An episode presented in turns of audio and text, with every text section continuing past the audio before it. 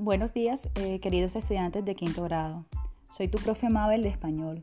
Hoy quiero orientarte un poco sobre el trabajo que vienes realizando.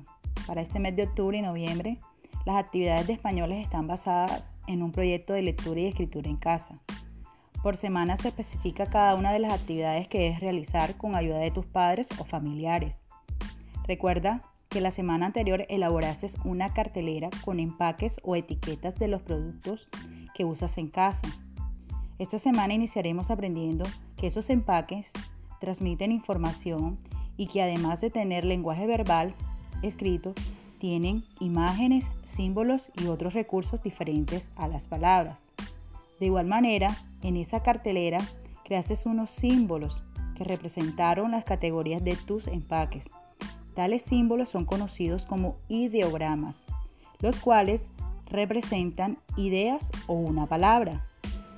En tu guía encontrarás un concepto más amplio de esto y algunos ejemplos. Anímate a trabajar con dedicación y entusiasmo y tomar fotografías, recopilarlas, las muestras de tu trabajo en el, el portafolio y enviarlas por vía WhatsApp a tu profe. Hasta pronto.